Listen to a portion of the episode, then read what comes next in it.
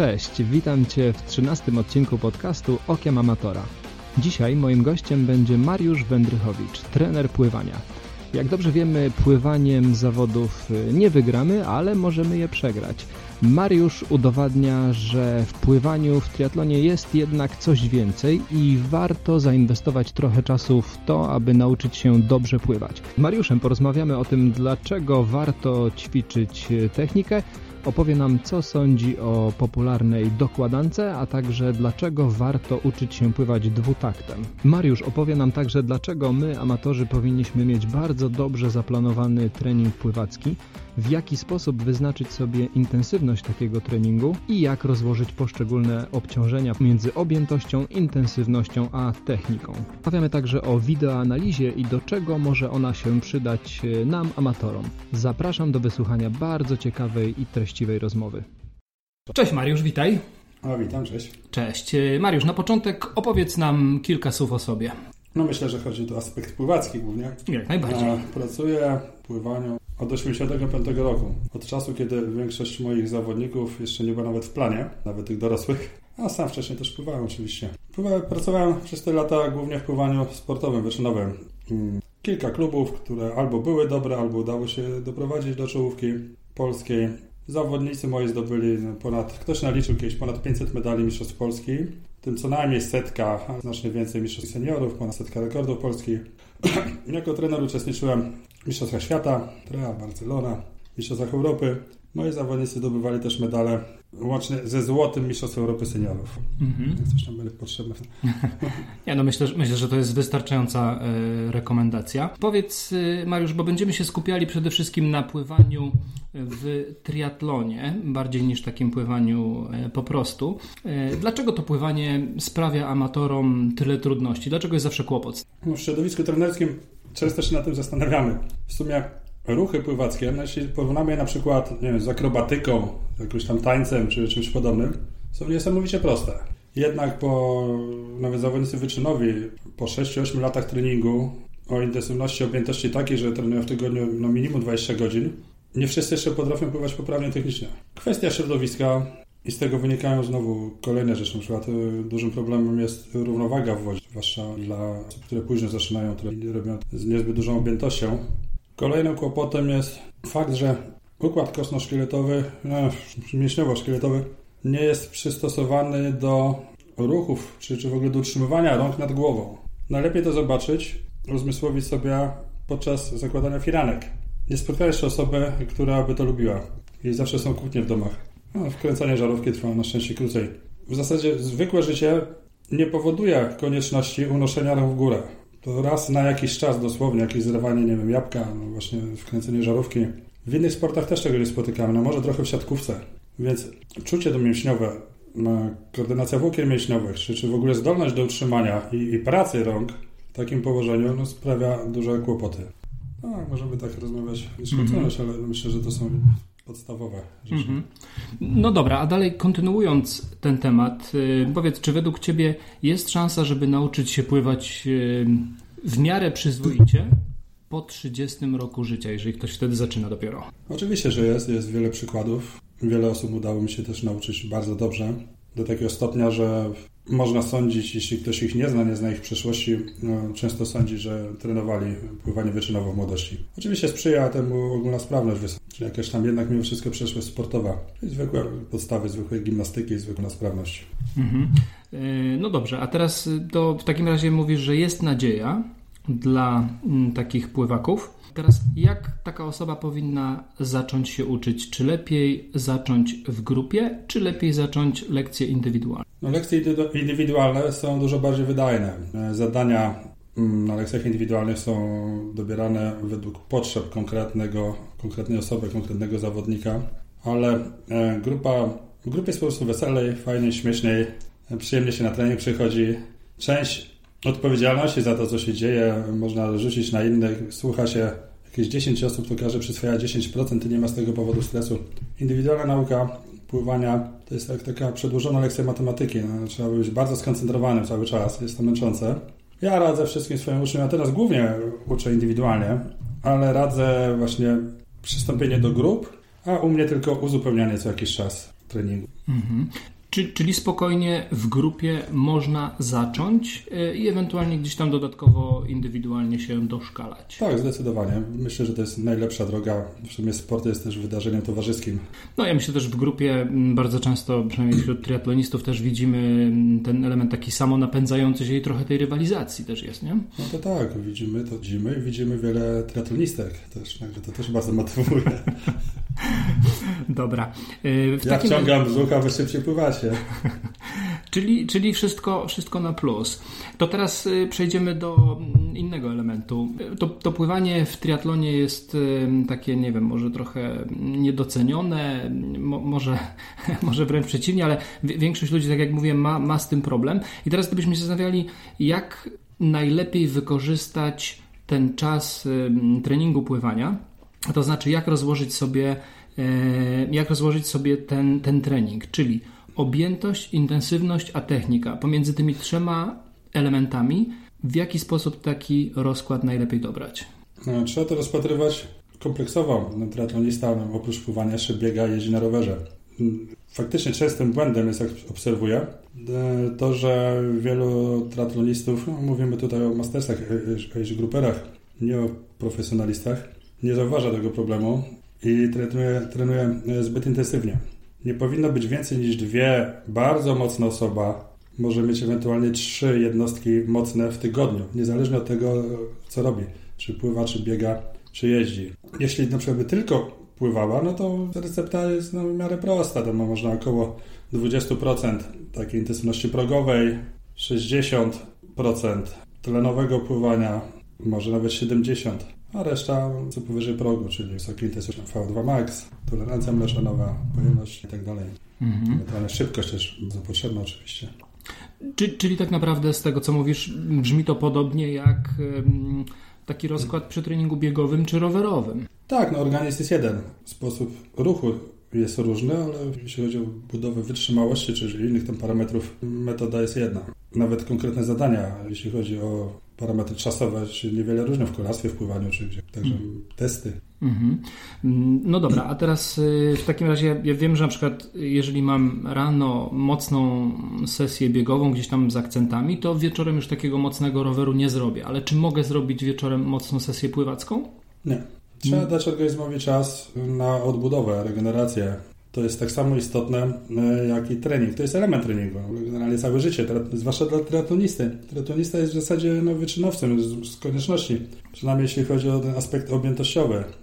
No musi w zasadzie trenować chociaż, nie wiem, 10 godzin w tygodniu. To już jest dużo.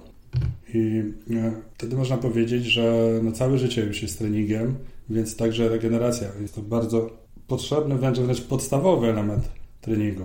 Nawet u pływaków wyczynowych, czy w ogóle sportowców wyczynowych, no ale tu łatwiej mówić o pływakach, konieczne są mikrocykle, na ogół się pływa w mikrocyklach tygodniowych. Mikrocykle regeneracyjne, które są po dwóch, trzech, no czasem czterech mikrocyklach mocnej pracy. Mhm. A, możesz rozwinąć ten, ten temat mikrocykli? Na, na czym to polega? Generalnie polega to wszystko na planowaniu. Trzeba mieć wizję tego, co się chce zrobić, długoterminową, czyli na przykład, nie wiem, Igrzyska Olimpijskie 2024, zależy to oczywiście od zakładanych celów. Mm, krótsze terminy, jakieś mistrzostwa różne, no, zależy na, na jakim poziomie jestem, nie poręd czy cokolwiek innego. Do tego dostosowujemy koncepcję treningu. Dzielimy to na rozmaite części, których naj, najmniejszą, no oczywiście oprócz jednostki treningowej, potrzebne są mikrocykle. No, w sposób naturalny robi się najczęściej w oparciu o tydzień, bo jest organizacja taka no, domu, szkoły, pracy jest najbardziej naturalna. W mikrocyklach wykonuje się różną pracę.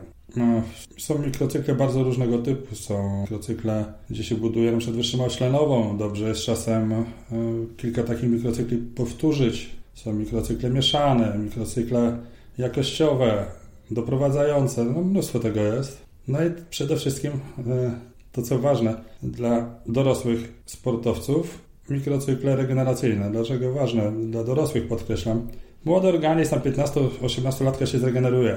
Jest mało wrażliwy na błędy. Organizm dorosły, do tego jeszcze no, nie wytrenowany jakoś wybitnie, ma duże kłopoty z regeneracją. Zresztą u zawodnika wyczyno, wyczynowego w jednej grupie, jeśli zdarza się coś takiego mieć, to widać, że 15-latek się dużo szybciej regeneruje niż 20-latek. Mimo, że ten 20-latek ma te 5 lat więcej stażu treningowego i najczęściej większe osiągnięcia.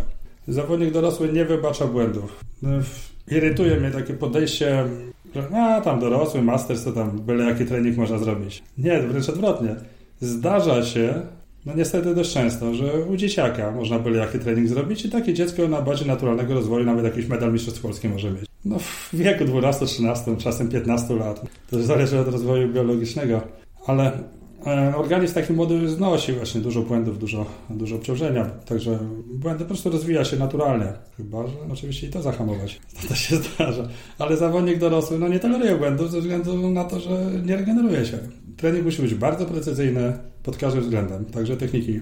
Ale widzisz, to też jest y, pewien plus, dlatego że y, dorosły amator z reguły mm, pracuje na pełny etat i ten trening gdzieś tam jest y, dodatkowo wciskany w ten plan dnia i ten trening też jakby z natury rzeczy musi być bardzo precyzyjny i musi być bardzo dobrze określony w czasie, bo po prostu nie ma tutaj miejsca ani czasu na błędy, nie? No właśnie, a często nie jest. No nie, nie będę już tam rozwijał może tego tematu, ale Aha. obserwuję, że, że, że często to jest po prostu cyrk, nie trening. Zawodnikowi to odpowiada. Dobrze. Słuchaj, wspomniałeś też o y, treningu intensywności. No i teraz tutaj y, takie pytanie mi się nasuwa, jak taką intensywność y, ustalić? To znaczy, kiedy jest szybkie pływanie, a kiedy jest pływanie regeneracyjne? Skąd ja będę wiedział o tym? Są rozmaite sposoby ustalania intensywności. Generalnie chodzi tu o fizjologię. To, co powiem, jest dużym uproszczeniem. Jak fizjolog to usłyszy, to nosem przeklinać. Ale będzie to uproszczenie skuteczne i prawdziwe. Więc człowiek jest jak samochód hybrydowy, tylko że ma jeszcze więcej źródeł napędu. W skrócie dużo mówiąc, niskie intensywności wysiłku na tłuszczach to jest to bardzo pożądane, żeby to spalanie tłuszczu trwało jak najdłużej. Przy jak największych, no to u nas o prędkości chodzi, tak, bo i w biegu, i w pływaniu, i w rowerze, przy jak największych prędkościach. E, a to dlatego, że mamy największe zapasy tłuszczu. Tłuszcz jest bardzo wysokoenergetyczny, dużo energii daje, a efektem spalania, zużycia e, tłuszczu jest e, dwutlenek węgla i woda, więc po prostu to wydychamy, wypacamy. Nie ma żadnych e, szkodliwych dla organizmu substancji. Na tłuszczu można no, wiele, wiele godzin wysiłek podtrzymywać, a często nawet dni. Kolejny źródeł energii już bardziej przy intensywnym ruchu, czyli nie wiem, spacer jakiś szybszy, czy umiarkowane pływanie, to są przemiany glikolityczne, tlenowe, czyli generalnie tak, zwana, tak zwany wysiłek aerobowy. Tu można podtrzymywać ten wysiłek do, do mniej więcej dwóch godzin, dopóki się nie wyczerpią zapasy glikogenu. Wyższa intensywność to jest taki próg, gdzie organizm jeszcze zachowuje równowagę między utylizacją a akumulacją metabolitów. Jeszcze daje sobie radę. Mówimy tu o wysiłku progowym, czyli na przykład tempo progowe. No, występuje w kolarstwie, no, we wszystkich rodzajach wysiłku, tam gdzie jest istotny czas to już dość, jest to pływanie w tempie progowym jest męczące. Ale dlatego też, że rozdziela pływanie tlenowe od tego, co później nastąpi, jest bardzo istotne. Bardzo istotne jest poznanie tego tempa. Powyżej to już e, to tak jakby wtłaczać w cylindry, wtryskiwać większą ilość paliwa niż e, silnik jest w stanie spalić. I nie zależy tutaj to od pojemności płuc, czy częstości oddychania, a od przyswalności mm, tlenu przez tkanki. Dalej jest spalany glikogen, ale tlenu się za mało. Wytwarzają się metabolity, z których najbardziej znanym, popularnym i mierzalnym łatwo jest kwas mlekowy. Kumulacja tego kwasu mlekowego no, uniemożliwia wysiłek po jakimś czasie, dość krótkim. No, zależy od jak duża ta kumulacja jest. Oczywiście jest też sprint, no ale w triatlonie jest to mniej istotne. Fizjologicznie sprint to jest 10 sekund spalanie e, ATP bezpośrednio. Więc e, znajomość tych stref energetycznych no, decyduje o ustawianiu tempa treningu. Znowu we wszystkich trzech dyscyplinach triatlonowych. Podstawą powinno być już na wstępie naszej rozmowy wspomniałem właśnie pływanie tlenowe. 20 może procent, to też zależy od do czego się przygotowujemy. Ja mówię tak bardzo ogólnie i żeby ktoś sobie zdrowiu nie zaszkodził. Nie więcej niż 20% pływania tego progowego, a reszta no, pływanie e, na długotlenowe. Jak to ustalić? No najprościej to ustalić robiąc testy mleczanowe. No nie każdy ma dostęp do aparatu. Chociaż można kupić na cenę około 2000 dobry aparat. Że pomiary są stosunkowo drogie, jak trzeba sporo wykonywać. Tam jeden pomiar tam mniej więcej 10 zł. A kosztuje aparaty są praktycznie wizualnie identyczne, nie do rozróżnienia jak aparaty do, do cukrzyków, wygląda takie same. Można takim aparatem pozostałe metody od czasu do czasu weryfikować. Chociaż sama interpretacja tych testów, jakie się robi przy pomocy pomiaru laktatu, nie jest taka bardzo prosta. Więc są inne metody. Ja bardzo polecam skalę Borka. Określa się wysiłek od 1 do 10 albo od 1 do 20 według umowy. I w praktyce wychodzi tak, że po kilkudziesięciu, kilkuset takich określeniach już taki feedback jest tak dobry, yy, zawodnik tak dobrze czuje swoje ciało, że wychodzi, e, że przy określeniu przed skali 20-stopniowej 16-17 stopni intensywności to wychodzi bardzo często w pobliżu właśnie tempa progowego. Wszystko co ponadto to jest anaerobowe, co poniżej tlenowe. Ale poczekaj. To jest oczywiście różne inne. Skala Borga będzie subiektywnym odczuciem zawodnika, tak? Tak, skala, tak subiektywne odczucie zawodnika. Na początek możemy tam mniej więcej określić, tam jeden to tam przewracanie się z boku na bok w łóżku, ale to też spokojne. No 20 to już no, zgon totalny. Mm -hmm, No dobra, e, a pomiar laktatu no to taki będzie dużo bardziej pewnie obiektywny test, e, tylko tak jak mówisz, troszkę skomplikowany do wykonania. Skomplikowany do wykonania i skomplikowany do interpretacji. Można bardzo wiele błędów popełnić. No jak przeprowadziłem no parę tysięcy, więc orientację już mam, ale początkującym no, nie zalecam, chyba że właśnie w doświadczonego, kto będzie potrafił to zinterpretować. Wszystkie metody jakie są warto czasu do czasu pomiarem laktatu weryfikować. No, te słynne testy no, w kolarstwie, w biegach stosowane, tak wysiłek półgodzinny ciągły czy, czy, czy 400-minutowy, który ma z założenia dać y, intensywność progową, też warto sobie ukłuć paluszek czy ucho. No, czasu do czasu, raz na kilka testów. Jeśli będzie test, jeśli raz nam wyjdzie, że jest ok, że, że pokrywa się z pomiarem laktatu, to na jakiś czas można sobie to darować, powtórzyć jakiś mm -hmm. czas, wtedy kiedy uznamy, że coś się zmieniło, tak? postępy, czy jakieś duże, czy jakieś zmęczenie, czy coś nietypowego widzimy u zawodnika. Ewentualnie też popularne wśród wielu amatorów cofanie się. No, to cofanie no jest bardzo popularne, e, tak zwane życiówki, rekordy życiowe, określanie w każdej grupie wiekowej osobno. No, trudno się spodziewać, że ktoś w grupie wiekowej 50-55 lat pływał, zrobił życiówkę z czasów jak na 20, żeby poprawił.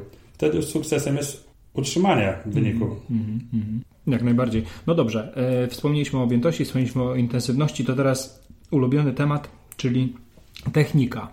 Czy warto robić ćwiczenia techniczne? I tak na przykład, nie wiem, weźmy tą słynną dokładankę, którą tak często tłuczemy gdzieś tam na treningach. Czy to ma sens z Twojej perspektywy? Tak zwane ćwiczenie techniczne nie powinno istnieć samo dla siebie, tylko powinno być odpowiedzią na jakiś problem. Widzimy jakiś problem, więc go rozwiązujemy.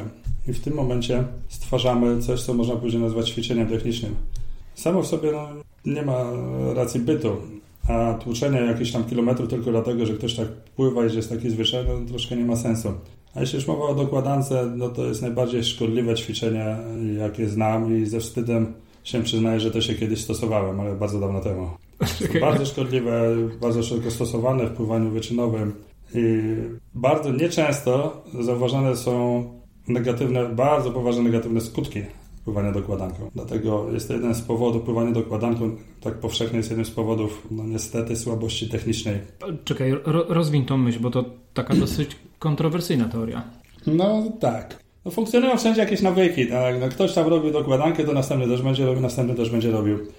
I tak jest z większością ćwiczeń technicznych, bez jakiejś głębszej refleksji, dlaczego, po co to trzeba by to pokazać, więc akurat w audycji radiowej niewiele, e, niewiele można zdziałać, ale generalnie chodzi o to, że ruch napędowy, ułożenie ciała, co za tym idzie ręki, podczas ruchu napędowego jest zupełnie inne w czasie normalnego pływania i w czasie dokładanki. Więc uczymy się bardzo błędnego prowadzenia ręki najczęściej. Znaczy można oczywiście to bardzo uważać, różne, obwarować, ale mówię takiej typowej dokładance, czyli grzebanie ręką z boku, jak tam kura w błocie. Mhm. Czyli, czyli, ale e, bo jak wspomniałeś... czasem zadaje, jak zobaczysz, że, że zadaje, to, to się jeździ, no bo czasem no przydaje się do czegoś, ale no mówię, tak jak każde ćwiczenie. No. Każde ćwiczenie, czy użycie każdego sprzętu, o to będziesz chyba później pytał. No to jest pewne uproszczenie ruchu albo wypaczenie, yy, pójście w jakimś tam pożądanym kierunku, uwypuklenie czegoś i technikę się wypacza. Tak? No, na, na, na dokładankę ja stosuję coś, co nazwałem antydokładanką. E, ćwiczenia, no już zauważam z przyjemnością, że zaczyna być coraz bardziej w Polsce rozpowszechnione, czyli oduczanie dokładanki, czyli nauczanie efektywnego pływania, no zwłaszcza osoby, które pływają krótkie dystanse. Mhm. Krótkie czy długie? E, krótkie, krótkie, bo dokładanka jest bardziej szkodliwa dla krótkich dystansów. Mhm, mhm. No, czyli w przypadku triatlonu to aż tak bardzo no, nie zaszkodzi. No jeszcze jak fala będzie duża. ukryje wszystkie problemy. No, no dobra, i wspomnieliśmy też troszkę o e, stylach. Teraz e, powiedz mi, czy warto się uczyć pływać wieloma stylami, bo wiem, że trenerzy pływania zdecydowanie mówią tak, warto, a z drugiej strony triatloniści mówią, no ale po co mi to, skoro ja i tak będę tu kraulem. Tak, przypomina sobie wiele dyskusji, jakie miałem z triatlonistami na ten temat. No, także dotyczy to nawrotów koziołkowych. Na jakiejś takiej grupce sobie staliśmy i właśnie tłumaczyli, że niepotrzebny grzbiet, delfin, żaba, a nie nawroty koziołkowe. Ja z całkowitą obojętnością, żeby ich zmylić. Wydawało mi się, że odwracam w ogóle uwagę i zaczynam poruszać inny. No się pytam, umiesz robić przysiadną? No, umiem, jasne, ja też umiem. Przewrót przód umiem zrobić tak. Piłkę dwutaktu rzucić? No jasne, że umiem, kto by nie umiał. Tobie, co ci człowieku przeszkadza nauczyć się zrobić ten fikołek w wodzie? Czy, czy pływać grzbietem? Potraktuj to chociaż jako ogólną rozwojówkę. No ale poza tym jakiś element takiej ogólnej kultury sportowej. To wystarczy, taki argument wystarczy. Jeśli chodzi jeszcze o nawroty, to po prostu usprawnia proces trenowania. No, wszyscy trenują się jednak na basenach, nie na wodach otwartych. Mhm. Pływanie wieloma stylami e, powoduje to, że nadal przebywa się w środowisku wodnym, ale obciąża różne grupy mięśniowe. Więc jeśli chodzi o fizjologię, można by organizm bardziej obciążyć bez szkody dla konkretnych grup mięśniowych. Co więcej, zasada poruszania się w wodzie jest taka sama niezależnie od stylu. No, prawa hydrodynamiki no, nie zmieniają się w zależności od tego, czy płyniemy delfinem, grzbietem i tak dalej. E, co więcej, czasem zdarza się, że element, który trudno opanować przykład w kraulu, też opanuje w grzbiecie. Chociażby dlatego, że może nie ma żadnych oczekiwań, błędnych nawyków i wtedy następuje bardzo fajny e, transfer na kraul. Także nie ma żadnych wad pływania wieloma stylami, a jest mnóstwo, mnóstwo zalet. Oczywiście im bliżej sezonu startowego, tym bardziej trening musi być specyficzny tak, wszelkich innych parametrów. Mm -hmm. Dobra, no to kontynuując temat y, techniki, przejdźmy teraz do mm, ulubionego elementu triatlonistów, czyli pracy nóg. No bo teoretycznie znowu, tak jak przy argumencie uczmy się tylko kraula, po co mi jest potrzebna praca nóg, skoro i tak będę miał piankę? Tak. Kiedyś byłem świadkiem takiej dyskusji o pływaniu wyczynowym i tam na wyższym stopniu światowym trener, którym nigdy nie można było poznać, e, czy on robi dowcip, czy mówi poważnie. Chyba, że ktoś go znał dłużej. Zaproponował zawodnikowi, zresztą późniejszemu mistrzowi świata na 800 metrów, że sobie obciął nogi. Na drugi dzień, bo to, to był na obozie kadry, e, na drugi dzień kolejna odprawa i ten zawodnik chyba, chyba nie potraktował tego poważnie, więc, więc sądzę, że też grał po prostu, też był z jego strony dowcip. Minął taką bardzo poważną, Mówi trenerze, ja to jednak przemyślałem, może jeszcze nie obcinajmy. Tak. No i postanowił pracować tymi nogami bardziej efektywnie. W sumie to jest podobne zagadnienie. Tak? Jak nie potrzebne nogi, to obetnijmy tam piankę. My mówimy generalnie o pływaniu w pław. Pływanie w piance no to nie jest pływanie w pław, to można pontonem się wybrać. A jak ludzie do mnie przychodzą, no to oczekują tego, żebym ich nauczył pływać w pław. A bardziej praktycznie i bezpośrednio. Chcąc, nie chcąc, jeśli ktoś chce walczyć o jakieś dobre pozycje, nie możesz samotnie i w totalnym spokoju sobie e, okrążać boi nawrotowej. Przecież dużo lepiej ode mnie wiecie, co się dzieje. w pralkach, na bojach. No tam jest straszna walka i trzeba by niezwykłego jakiegoś opanowania, żeby nawet w, w tych elementach wyłączać nogi. Więc one wtedy zaczynają bardzo pracować, bardzo mocno.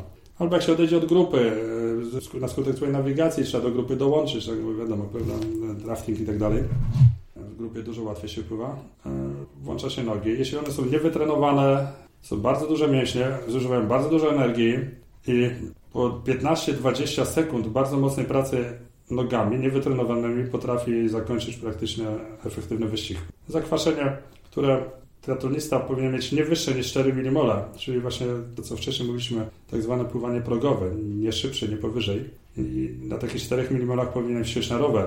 To po kilkudziesięciu sekundach bardzo mocnej pracy nóg wymuszonej okolicznościami wyścigu, no, musi się regenerować i tu nic nie pomoże. Silna wola, twardość, zaciętość, po prostu takie fizjologii. I na rowerze zamiast się ścigać, będzie się regenerował. A jeśli chodzi o nogi, najłatwiej właśnie wejść w wysokie zakresy, bo są duże mięśnie, mało efektywne. Na rękach trudno się zakwasić. Y, wiesz co, to jest w ogóle bardzo ciekawe. Ja, ja spróbuję taki kawałek y, prywaty przemycić, ale nawet na swoim przypadku pływam słabo i na swoim przypadku wiem, że często będę szybszy albo przynajmniej będę płynął tym samym tempem na setkę z bojką między nogami, nie pracując nogami na samych rękach, jak włączając nogi. To tempo będzie identyczne, jeżeli nawet nie tak. byłbym szybszy na, na samych rękach. Tak jest. Dlatego wszystkich triatlonistów uczę, ale także pływaków długodystansowych pracy dwuderzeniowej, dwutaktu. Dobrze skoordynowane nogi potrafią pomóc. Nawet jeśli są sztywne, no u starszych zawodników normalne, tam kolana, stawy to bardzo mała, rower jeszcze to ogranicza. Zresztą chociażby ze względu na bieg nie jest wskazana, tak? No, ktoś z bardzo dużą ruchomością stawów skokowych może mieć poważne problemy z bieganiem. No tak czy inaczej, nawet jeśli ma sztywne nogi, to e, jeśli się odpowiednio ich użyje, to co najmniej nie przeszkadzają, ale to mało powiedziane. W najgorszym przypadku pozwolą stabilizować sylwetkę, czynić ją właściwą, opływową, streamline, zmniejszać opory i na ogół nawet u kogoś, kto ma słabe, bo właśnie sztywne, bo duże mięśnie, źle wytrenowane, znaczy wtedy tu już nie będzie źle bo będzie dobra koordynacja, to one nawet wtedy pomogą. No, ja myślę, że tutaj to, żeby nie przeszkadzały, jest takie minimum. A powiedz, y, czy żeby wyćwiczyć sobie dobrze tą mm, pra pracę nóg, wystarczy po prostu pływać na nogach i pływać na nogach i pływać na nogach? Czy coś jeszcze? To, to co powiedziałeś, żeby nie przeszkadzały, to trzeba bardzo poważnie potraktować. Najlepiej sobie porobić rozmaite testy, jak się pływa na nogach, właśnie jak się pływa z fullboyem, tak zwaną ósemką, jak się pływa na samych rękach i to wszystko porównywać. Miałem nawet takich uczniów na, na zajęciach, że potrafili Zresztą zupełnie niechcący. To nie było ich zamierzeniem. Płynąć do tyłu. No to poważne. Tak, no. Też nie wiedziałem. Nie, parę razy się spotkałem wśród tratonistów właśnie nawet. A y, coś takiego, że stoi się praktycznie w miejscu, albo basen 25-metrowy no, przemierza się wiem, w minutę, no to jest bardzo często. Czyli takie nogi hamują. To nie jest tak, jak, jakby połączyć Ktoś bym sobie wyobrażać, że połączyłem Porsche, które tam ze 300 na godzinę może jechać z Trabantem, jeśli ktoś ze słuchaczy pamięta, który tam 60 może rozwijał, to da 360. Nie, ten Trabant będzie tego Porszaka spowalniał. To nie da sumy 360. Czyli kiepskie nogi plus lepsze ręce, to się nie sumuje. Te nogi będą opóźniać. Hmm. No, technika pracy nie jest jakaś strasznie skomplikowana, ale jednak jest. Poczynając od odpowiedniego przyłożenia na siły mięśni, tak, praca no w kraulu przynajmniej, z biodra, tak, kopnięcia nogami muszą wychodzić z biodra w obie strony, czyli ruch w dół i w górę jest bardzo istotny, więc trzeba mieć mięśnie pośladkowe rozwinięte w głowę odpowiednio. Dobre ustawienie stopy musi być, ale co więcej i co jest rzadko trenowane i spotykane, chodzi o taki element, nazwijmy to efektem bicza, bo dokładnie jak w biczu strzelanie z bata.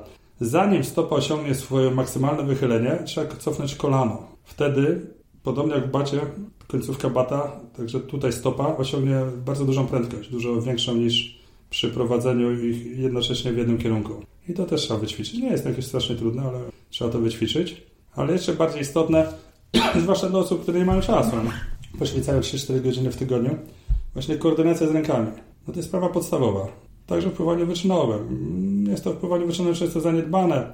Jeśli dzieciak spontanicznie trafi we właściwą koordynację, to mówimy, że ma talent, szybko pływa. Jeśli nie, no to nie ma talentu i często się na jakieś tam inne parametry wytrzymałościowe, czy jakieś tam inne energetyczne zgania. A to po prostu jest zła koordynacja. Ręka sobie, noga sobie i tyle. Więc ćwiczenia koordynacji jest sprawą podstawową i zasadniczą. Mhm. Y, dobra, a też wspomniałeś o y, tym kraulu dwuuderzeniowym, czyli ten dwutakt, czy faktycznie warto jest to ćwiczyć, to raz, a dwa, y, czy tylko dobrzy zawodnicy mogą próbować tego dwutaktu, czy to można y, próbować już od początku? Tak, od początku nawet lepiej, żeby zawodnik nie nabrał błędnych nawyków. W nauczenie kraula sześciuderzeniowego, to znaczy takiego, kiedy na cykl pracy ramion przypada sześć kopnięć nogami, jest strasznie trudne. E, widzimy nawet zawodników pływackich czołówki światowej, że pływają jakieś tam loopingi, jakieś tam inne różne dziwne techniki kraulowe podnosi się do rangi filozofii, podczas gdy to jest no, nieumiejętność skoordynowania pracy nóg z rękami, ale lepiej skoordynować dwa, trzy ruchy niż żaden. Więc to jest bardzo trudna sprawa. Też to trzeba oczywiście umieć. Ale w pływaniu długodystansowym No w triatlonie, no nawet jeśli to jest jakaś tam ćwiartka, no to też jest długodystansowe ze względu na całość wysiłku.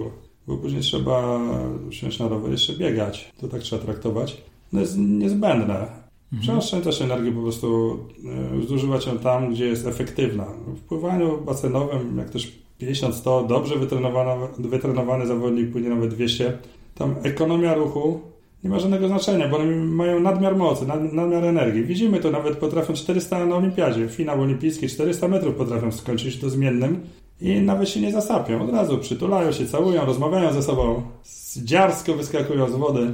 Ale no triatlonista musi energię bardzo oszczędzać. Zwłaszcza, że później cała reszta wyścigu triatlonowego jest na nogach. Więc to też chodzi o sprawy lokalne, nie tylko fizjologii całego organizmu, ale lokalne, mięśniowe. Mm-hmm.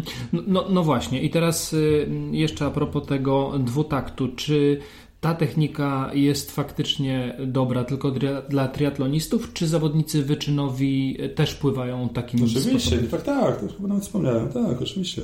Zwłaszcza dłuższy dystans, no, na pewno 1500, zresztą no, w pływaniu także w polskim, no Mistrzostwa Polskie już są od 6-7 lat rozgrywane open water, czyli tam dystanse 5 i więcej kilometrów. No ale już 1500, nawet 800, typowe basenowe dystanse pływackie. Oczywiście trzeba umieć łączyć, tak? Część dystansu w jeden sposób się płynie, część finish w drugi.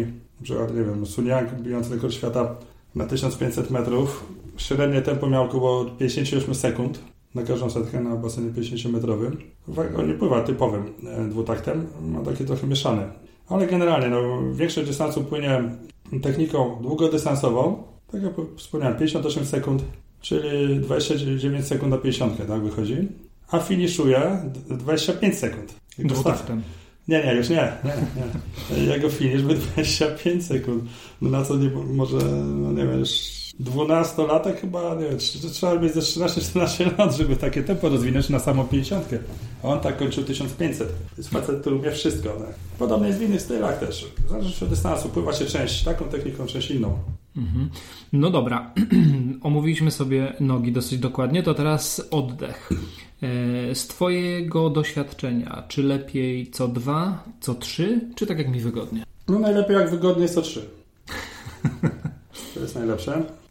nie ma w zasadzie żadnych powodów, żeby oddychać na jedną stronę, co dwa. Problemem jest, wcześniej o fizjologii wspominaliśmy, problemem jest przyswajanie tlenu przez tkankę, a nie za mała ilość powietrza w płucach. Jeśli w ogóle mówimy nawet tak, pojęcie takie dwutlenowy, to chodzi o fizjologię komórkową, a nie, nie o to, że za mało oddychamy, czy za małe płuca mamy. Chociaż oczywiście duże płuca są bardzo korzystne. Więc tutaj nie, nie, ma raczej problemów oddechowych, no nie powinno być. Chyba, że ktoś ma akurat źle wytrenowany, nieekonomiczne ruchy, to będzie miał problem. Więc lepiej na dwie strony. Wszystko, co robimy, lepiej jak jest symetryczne. Mhm. Po prostu, no, to jest oczywiste. Unikamy jakichś tam nie, kręgosłupa, jakichś tam kontuzji. No ale jeśli ktoś, komuś jest bardzo niewygodnie i nie jest w stanie, ani nie ma ochoty poświęcić bardzo dużo czasu, odpowiedniej ilości czasu, żeby to skorygować, to niech oddycha na jedną stronę. No współczuję mu, jeśli akurat fala będzie z tej strony. To będzie problem. Mm -hmm. To jest kolejny powód, dla którego warto umieć na dwie. I kolejny powód właśnie, dla którego warto różne techniki umieć i stosować je w zależności od potrzeb. Nie mm -hmm. dlatego stosować jakąś technikę, bo się nie zna innej, tylko dlatego, że się wybiera jako optymalną w danej sytuacji. Mm -hmm. No dobra, omówiliśmy sobie technikę, to teraz y, takie pytanie Znowu, gdzie często słyszymy to od triatlonistów odnośnie tego basenu, że ach, co ja będę mm, pływał 4-5 razy w tygodniu, jak poprawię się na koniec dnia gdzieś tam o te 3 minuty. Nie? E, czyli czy warto inwestować tyle czasu w pływanie, skoro tak naprawdę zwrot czasowy z tego pływania w całym triatlonie jest e, no, minimalny? Tak, tak. No, bardzo często słyszę takie argumenty właśnie, no, na pływaniu dołożę godzinę, zyskam na tym, mówisz 3 minuty, to dobrze by było. A jak tyle samo do roweru dołożę, to zyskam 15 minut. Mhm.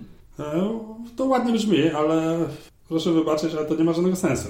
To mówimy o dwóch różnych sprawach. W pływaniu chodzi o to, to jest pierwszy, pierwsza część wysiłku triatlonowego. Chodzi o to, żeby umożliwić ściganie się na większości wyścigu, czyli jeździe na rowerze i w bieganiu.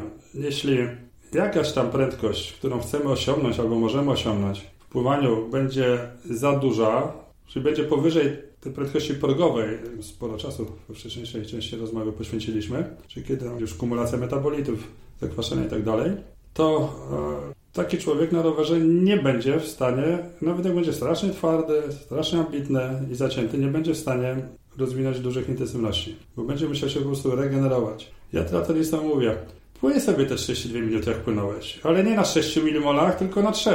Ma skończyć na 3 milimolach, nie na 6. Jak skończysz na 3, no może nie w Ironmanie, bo to 800 to jest sporo, ale w połówce czy olimpice to jest dobra rozgrzewka. I wtedy to pływanie ci będzie sprzyjać jeździć na rowerze. Nie dość, że nie przeszkodzi, nie zaszkodzi, to jeszcze będzie sprzyjać. Co więcej, no w olimpijce, jeśli nie załapie się w czołówce pływania, no to tak naprawdę sobie no, podziwiasz krajobrazy już. No jasne, jasne. Na rowerze nie ma szans samemu jechać. Jasne, ale nawet przy wyścigach bez draftingu, tak jak mówisz, y, celem dobrego pływania jest niekoniecznie obcinanie nie wiadomo ilu minut, tak, ale umożliwienie ścigania się na rowerze. A, obniżenie kosztu energetycznego. Mhm. No myślę, że to jest całkiem dobry argument. Co więcej, pływanie bardzo dobre podstawy daje wytrzymałości ogólnej. Praca serca, cały układ krwionośny. E, świetnie rozwija sieć naczyń kapilarnych, co jest bardzo korzystne także dla biegania i roweru.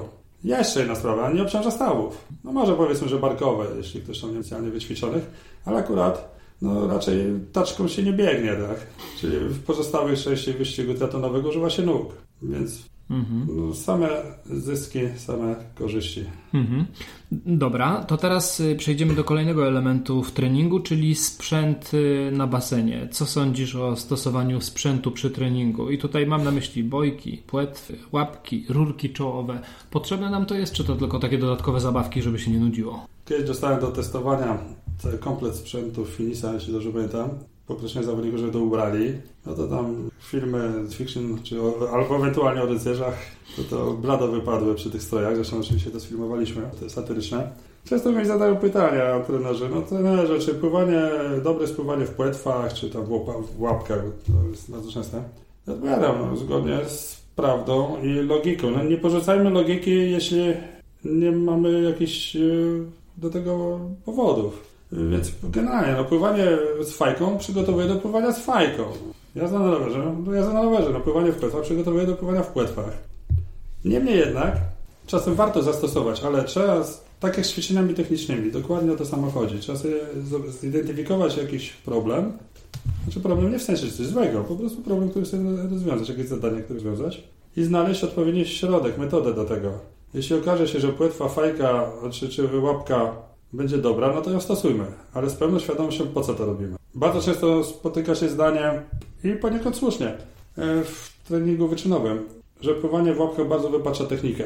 Rzeczywiście, wielu zawodników, którzy z naszej części treningu pływają w łapkach, jestem w stanie poznać na, nie wiem, na 200 metrów.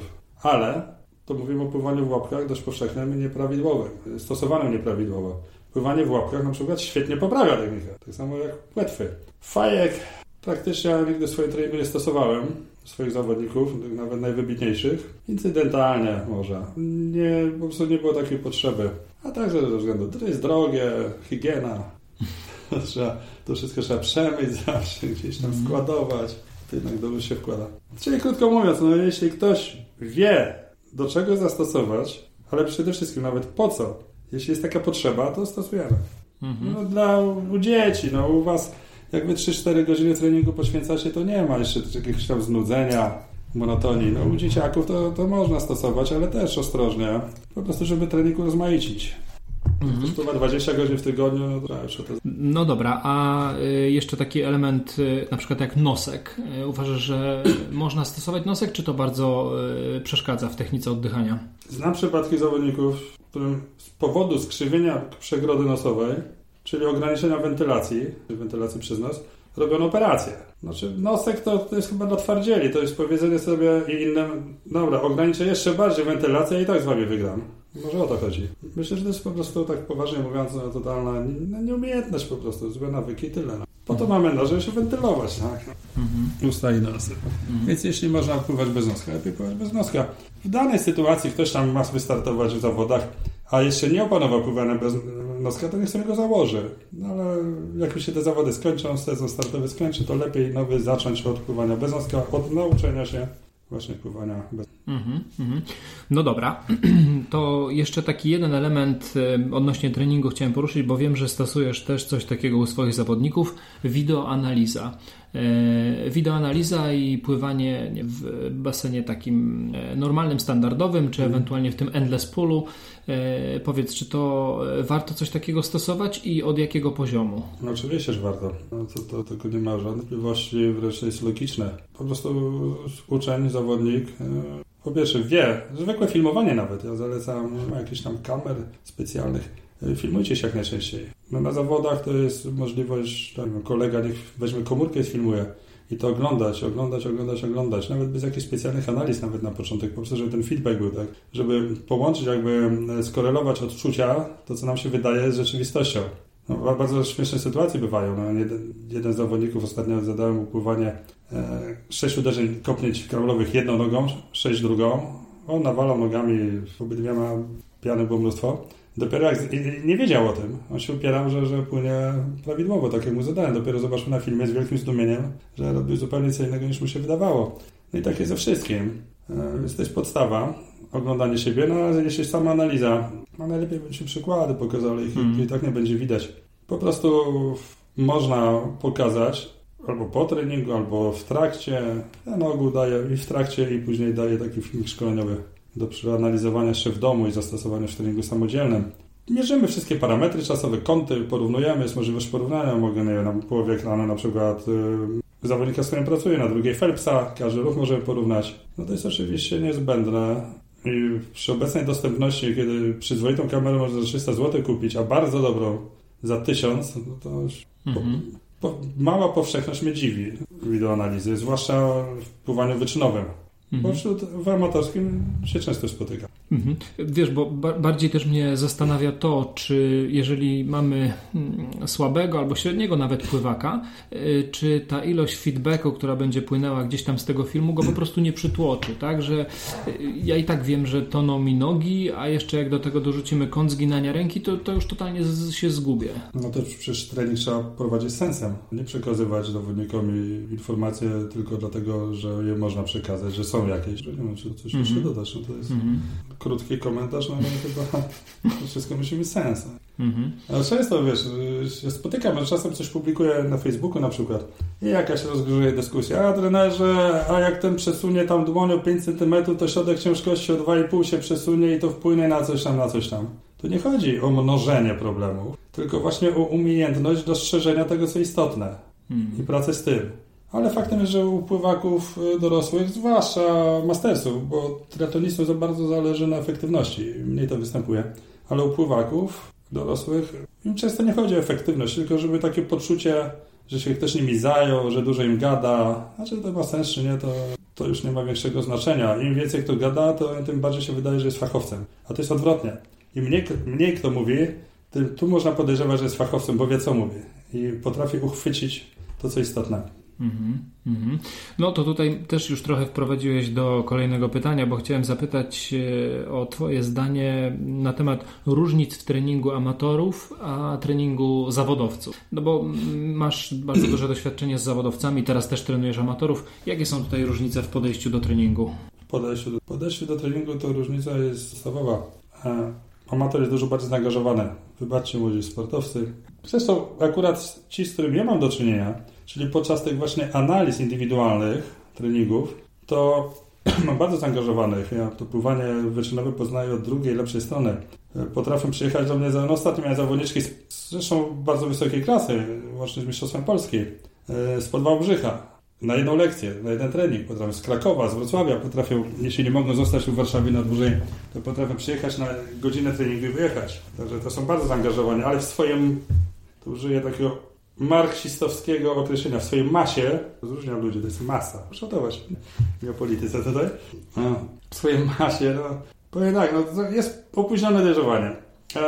Ze trzy dni temu rozmawiałem z jednym no, z naszych czołowych zawodników, z mistrzem Europy juniorów, nawet był olimpijczyk, właśnie na ten temat, o zaangażowaniu dorosłych i on mówi, no rzeczywiście, jak ja bym w wieku takim zawodniczym miał takie zaangażowanie jak oni teraz, jak miał tą świadomość, to my byśmy Amerykanów gromili. Dorosły zawodnik Jest takie powiedzenie i to w praktyce się spotyka. Jeśli Masters ma siłę wyjść z wody po treningu, to znaczy, że stracił czas i pieniądze. Zdarzało się, i to naprawdę, to nie jest żart, to nie anegdota, że były skargi na mnie, że za słabe treningi są. Bo mogli wyjść z wody.